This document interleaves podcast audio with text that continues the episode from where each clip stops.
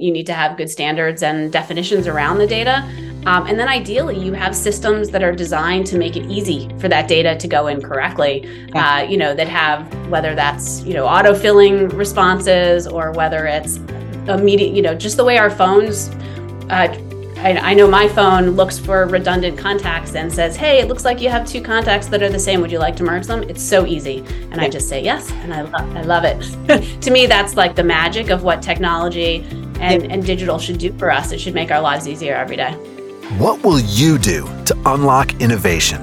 In today's fast paced world, innovation might not be enough. Tomorrow's pioneers of change will need to be agile, able to adapt, and committed like never before.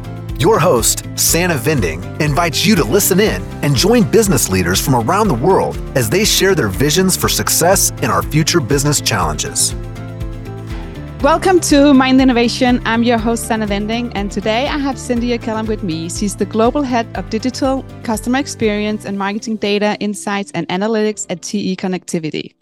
I've been looking so much forward to this episode, because we're going to talk about customer experience and the data and digital transformation, and it's just such an interest, an interesting topic. So, Cindy, welcome. I, I know you know we're here today. Today, I'm so excited. That um, not all the listeners they know you, so if you could just give like a short introduction of yourself, I think that would be that would be a great beginning. Sure. Thanks, Sana. So, uh, again, my name is Cynthia, and I work at a company called TE Connectivity, which is a global industrial technology company. We design and ma- manufacture sensors and connectors that go into all kinds of applications uh, e mobility, automated factory, electric vehicles, et cetera. And I head up uh, a digital customer experience and data and insight center of excellence at TE. And I've been there about 10 years. Um, prior to this, I've been in a number of different industries: financial services, uh, healthcare, uh, health health benefits, uh, and yeah, I'm really uh, enjoying my ride currently in industrial technology. Awesome. Yeah. So there's a lot of customer experience here. I can I can already I can already hear it. So um let's let's get the I always like to start with the, like the definition. So you know digital transformation is all over, right? It's a buzzword, but it's also really important. Um and it's not that we're googling and saying this is the definition, but I would like to hear your definition of how you know how do you see the the whole digital transformation within you know the industry you're in. Yeah, that's a great question. So I when I think about digital transformation, um, it is about uh, optimizing and maximizing our use of digital capabilities to uh, both uh, operationalize and do our jobs internally, as well as in how we deliver experiences to our customers every day. And so it is about uh, both kind of digitization of data and of process uh, and using systems, and also the kind of digitalization of experience um, and uh, and again process that we might do every day. So um, the, I know the word transformation suggests something very grand, but yeah. in my experience, transformation is really about uh, small steps and progress every day to take advantage of the amazing technologies that are around us and that continue to advance every day. Um, whether that's automation, whether it's machine learning and AI, um, or even the types of channels that we might leverage, like uh, thinking about uh, alerting and, and text messaging in addition to email, right? Those are all examples yeah. of advancements in technology that have changed kind of how we think about the possibilities with regards to digital and digital experience or digital experience um, and customer experience enablement. Yeah. So it all starts with like data collection and and also understanding your your processes right? So so how how did you start on it? And how you know how is the how how have you involved in, in everything? Yeah that's a good question. So i um you know my background is uh, in user experience design. So that's how i first found my way into this industry. And it happened to be at a company that already had pretty good data in the systems. It was a pharmacy benefit company, and we had great access to highly standardized, normalized, regulated data about the uh, about our our B two B customers, right? The, the, big companies that were leveraging the prescription benefit uh, programs and uh, plans, as well as the end customers who were filling their prescriptions every day. And so uh, when we were coming up with new ways to serve those customers or to deliver great customer experiences, we didn't have to worry all that much about the quality of the data. And of course, um, there's always privacy regulations you have to concern uh, think about, but the quality of the data or the completeness of the data was not a concern um, we were able to really focus on instead how do we leverage this data to create experiences that are useful uh, and uh, that are high value for our customers as well as for our business model. Um, but as i moved into different industries and and and most recently as i entered into industrial technology manufacturing um, we uh, i learned that kind of a bigger hurdle was actually that foundational data and having high quality standardized normalized data um, in my uh, in where i focus one of our key audiences are engineers and some of the most important ways we can serve engineers is by providing them with comprehensive information about products so that they can make good design and decisions and feel confident that they're choosing a product that meets all of their requirements from a form fit function perspective, but also from a commercial perspective if they're working on a new design end. And what we found was that you know we might have a, a great page design that could provide great data to an engineer but if that data didn't exist in the backend system in a standardized, governed way, it didn't matter what the web design template looked like. It wasn't going to deliver on that engineer's needs. Yeah. And so that was my kind of a number of years back. My first experience was really, really comprehending and, and understanding the act- uh, core essential role that data plays in every single customer experience. And of course, in this example, if that data doesn't exist in a system and you can't deliver it to your end customer on a website, you also can't serve it up to a customer service rep so that they can give it to a customer. You also can't serve it up into even to other internal engineers who may need that data to think about how to create new solutions or develop new applications for end customers.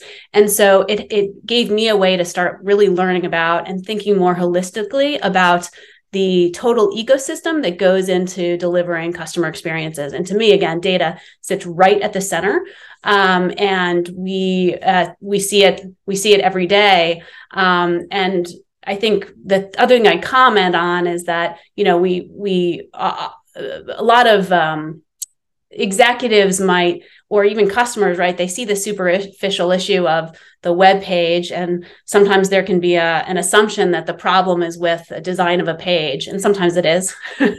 Um, but uh, uh, many times it's much more layered than that. Um, you know again it takes a lot of different players and doing a lot of different pieces of work whether it's data or process or people in addition to the technology that ultimately make up that end customer experience. Yeah.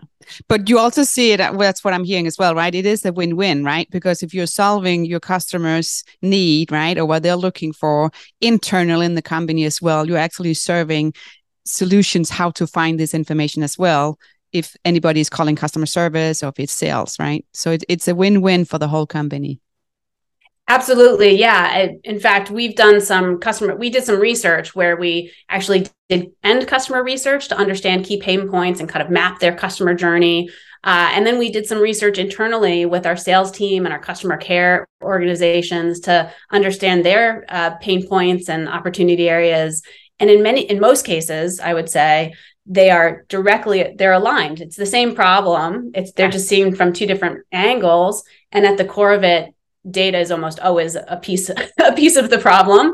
Yeah. um, and it's hard to fix data. It takes a lot of work. Enterprise data strategy is challenging. Master data strategy is challenging um, fixing data uh, can be um, can be hard work um, i have a i have a good colleague who describes it as shoveling mud because it kind of feels like you know you're constantly doing the work and it just keeps happening but it's absolutely essential and in this digital age uh, it is it is more essential than ever yeah. I always also look at if you have like bad data in, right? Is bad data out. So you also need to be sure that you clean the data. Uh, just if you shovel from one end to another, you have to be sure that it, it's it's actually good good data, and you have to spend time cleaning it up.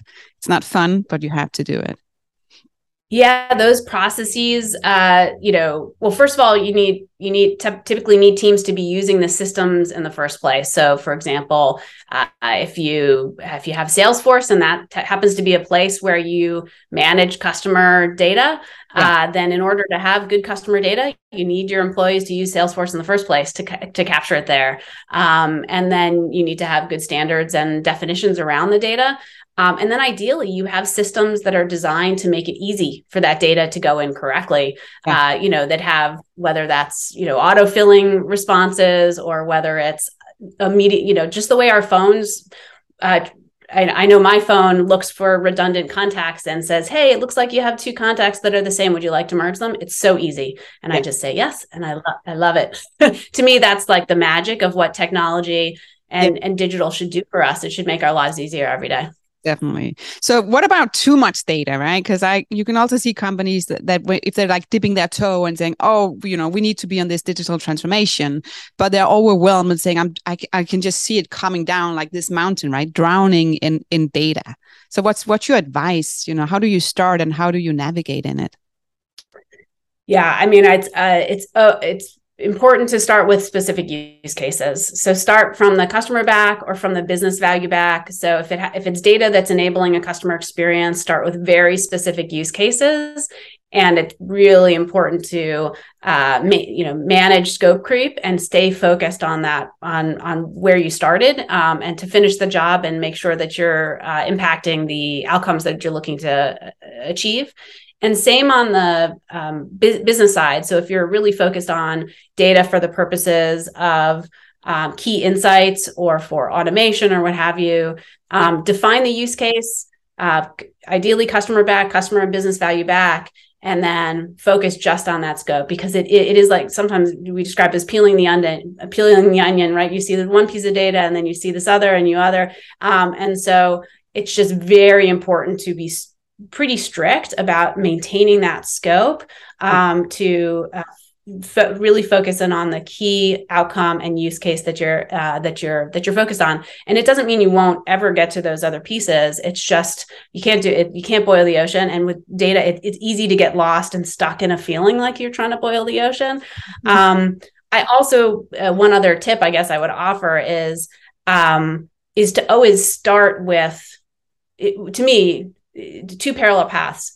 Uh, start with at least one path, which is a cleanup. So even if yeah. you're going to be doing a cleanup and you might, and you know that if all you do is clean up, you're going to have to do it again the next year and then again the next year, at least start with that because it immediately clears away kind of the the dead leaves or the things that you don't need to be paying attention to.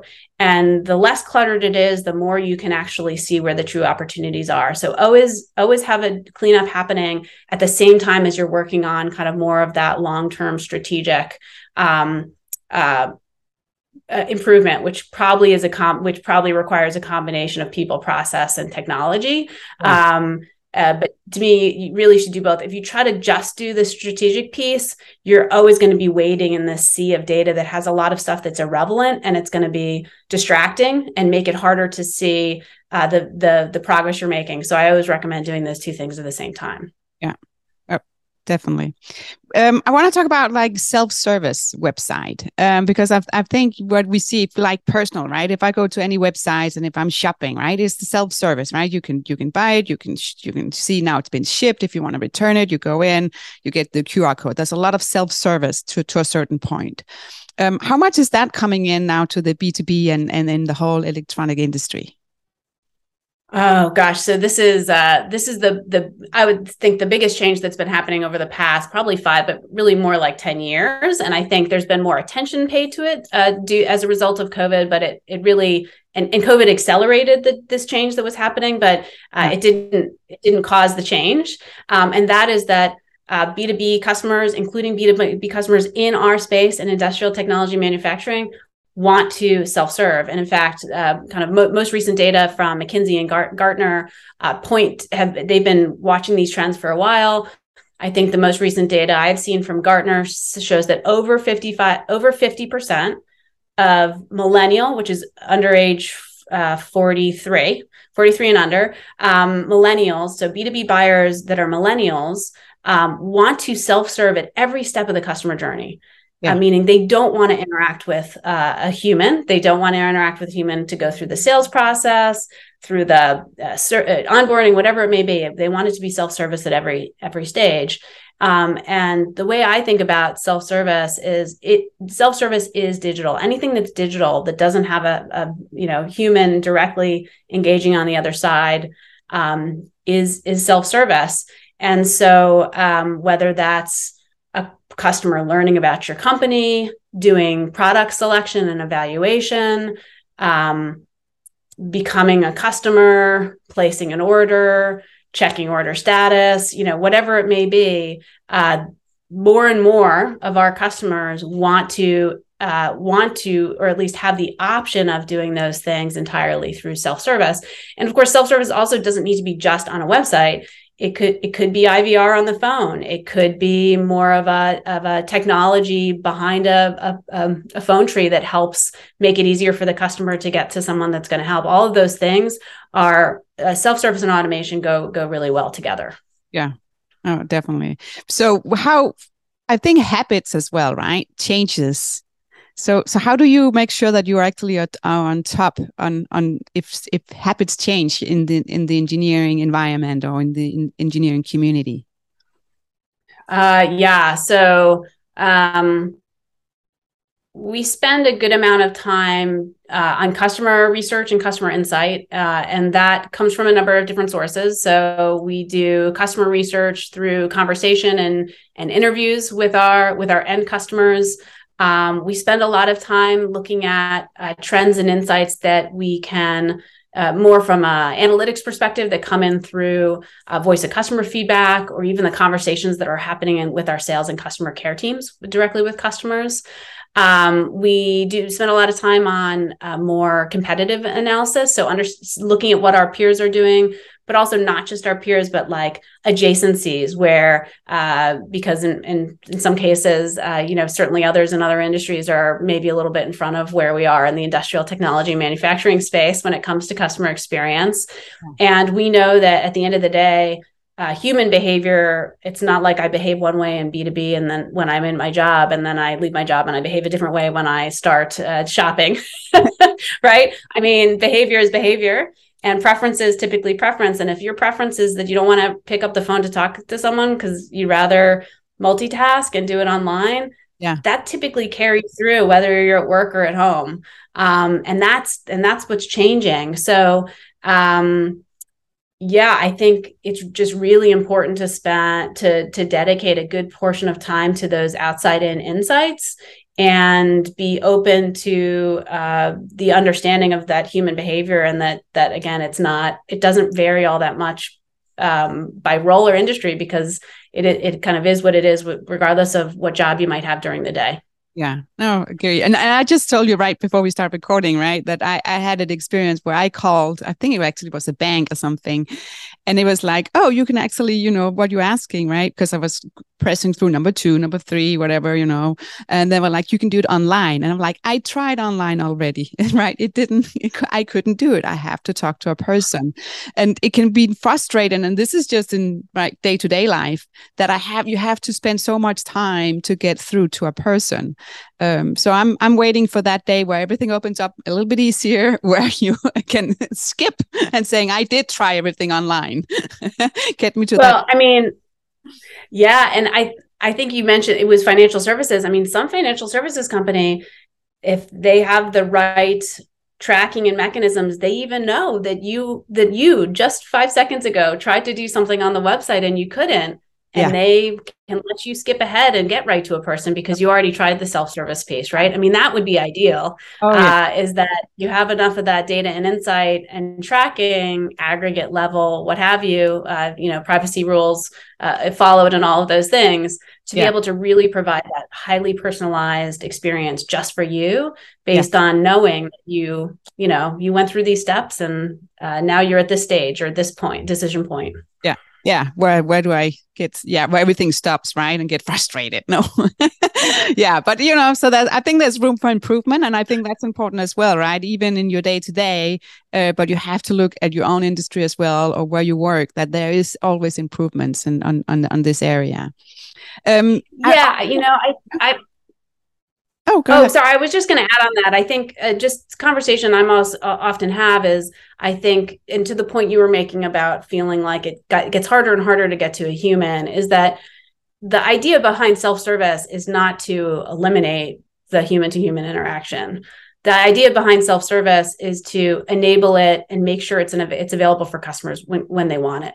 Yeah. Um, and more customers are wanting it more often, yeah. and so. Um, and ideally that's what you would optim i mean from a business perspective and from a productivity perspective why wouldn't you want to optimize around those digital experiences so customers can choose self-service when they want it as often as they can and be successful? But yeah. it doesn't mean doing away with the human interactions. In a lot of cases those human interactions are what really differentiate and can help differentiate a, a business and their service offering. But um, but i mean again for the most part where uh, where we're falling behind is on that self-service piece. Yeah yeah. And it's i think also you have to look at it as maybe you remove some of the friction right? You make it as an option um, and saying, "Hey, this is the way you can go in and, and solve." Of course, with my bank problem, I couldn't solve everything, but you can solve a, a, lot of, you know, this self-service, right? You can actually get the information or see what's happening, and then you can take it to to the next to the next level.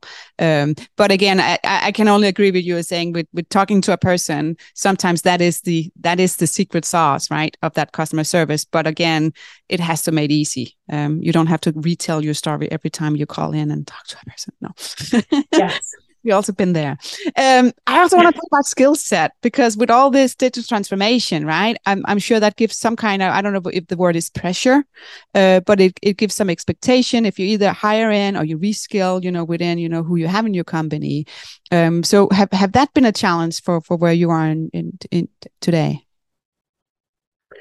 Uh of course. So I think skill set and talent is always is a challenge that many com- companies are thinking about. And um, I would say that the um, when I'm thinking about just from a digital transformation leadership perspective, that one of the areas where we see a lot of gaps are really just around change around change management. So around kind of the the pro- the practice of um, strong communications and relationship building and providing a clear uh, uh, clear description of the value and the outcome that comes that uh, will be achieved through the change uh, and working continuously to move people along on that journey.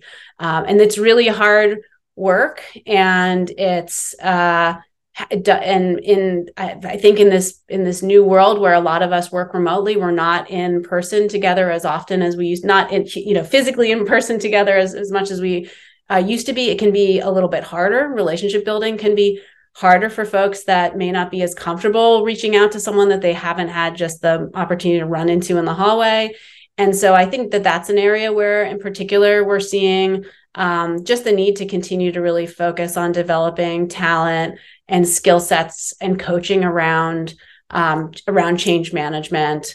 And um, and then just basic uh, use of digital platforms and capabilities. Again we've got a lot of teams and staff that may be accustomed to doing things on spreadsheets uh, and uh, doing things in ways that that, that don't align to the opportunity of digitization and digitalization. And so um, I think that's where some of the training and reskilling uh, needs to happen as well. But to me, that's not again, that's that's not as hard as just the change management piece, right? Getting leadership teams engaged and aligned and interested, uh, helping folks understand the common objective and the common uh, outcome that they can achieve, um, and having them row together in the same direction uh, and also not get distracted because uh, I know we describe I might have described data as being a place where you can kind of um, try to be try to boil the ocean, but actually that happens in digital in general because typically there are so many opportunities, yeah. and you have to be really focused in order to make progress and to see the value uh, quickly. And so that's that's another place.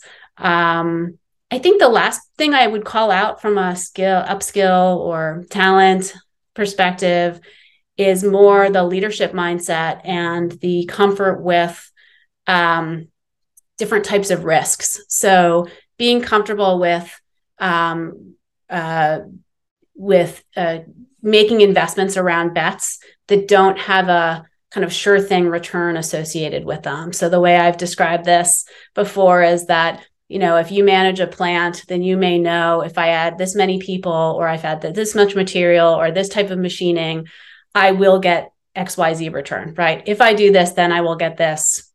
I you know it's not a question. Uh, and that's a pretty easy bet to make. You know exactly what you're going to get. But when you're investing in digital transformation or customer experience it is definitely not you don't you don't know what you're going to have to put in to get to the outcome. Um, and, and so instead you're asking people to invest in the outcome. You're saying what is this outcome worth? And then you're asking folks to put their trust and their investment in in people uh, in skilled people and in those that talent's ability to achieve the outcome regardless of what it may take and that is very different. And i mean it is just especially very different. I, I my my experience has been very different for leaders in tr- manufacturing spaces or you know industrial manufacturing spaces. It's just not as and it's not as comfortable of a space to make a to make a bet. So um so i think it's less actually about the skill sets of you know uh, of folks doing the work. And it's it's a little bit more at the that leadership level i think actually where we have more work to do around um, uh, training and uh, skill set adaptation and uh, and talent. Yeah. Oh, definitely. So, um, if you look at, you know, have to look at yourself, right, and saying, Cindy, what kind of advice could I give myself like ten years ago? I know it's a tough question. What what will you what will your advice be?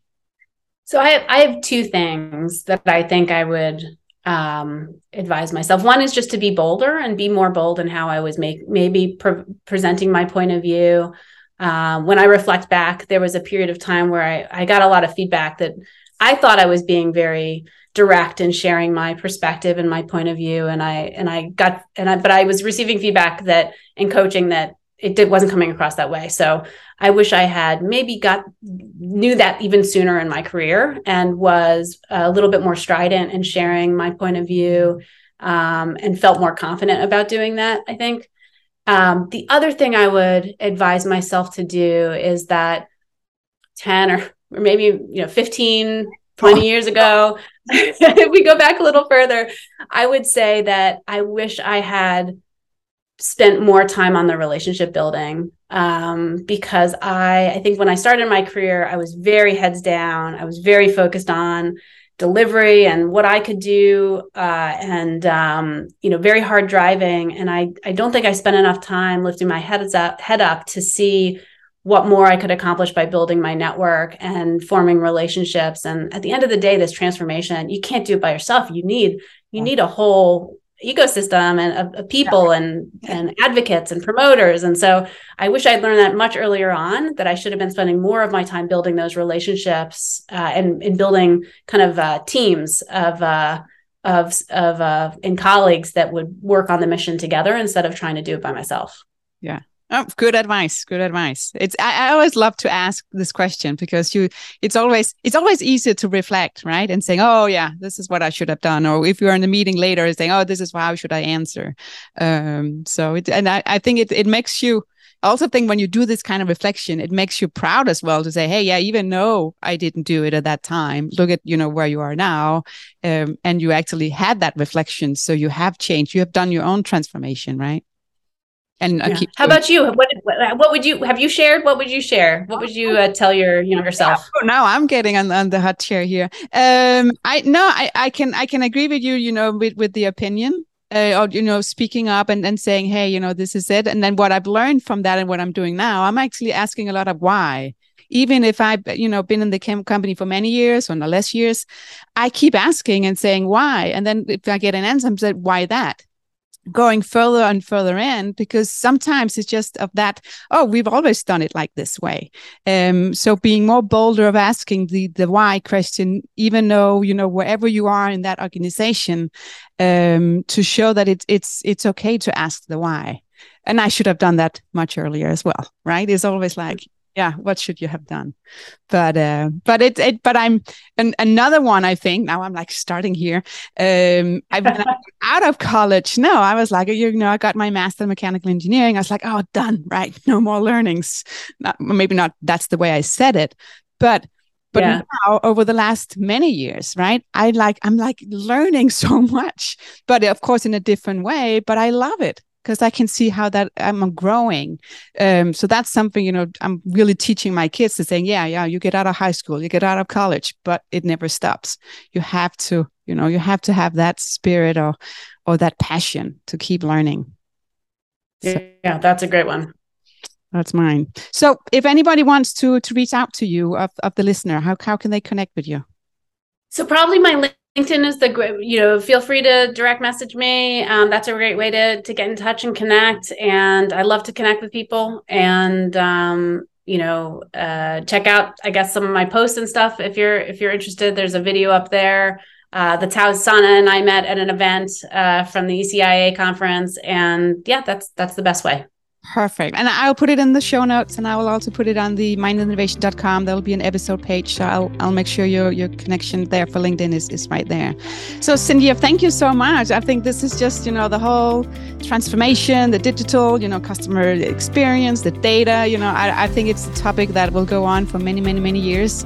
Um, and I will still get up in the red, you know, area when I can't a person from the bank, but that's just me.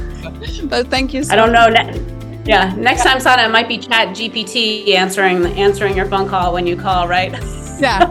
Always the next thing for us to be watching out for. The answer will be will be, you know, they'll call me Santa because that's how they see my name. They will never spell it right. So no, no. Um, thank you so much for having me. It was a great conversation. Yeah, thank you. Thanks for listening to this episode of Mind Innovation Podcast. New episodes are dropping bi weekly, so make sure you're following wherever you get your podcast. You can find me on LinkedIn, search for Sanna Vending. You can also find me on YouTube, search for Mind Innovation, or go to my website, sannavending.com or mindinnovation.com. Stay curious, keep learning.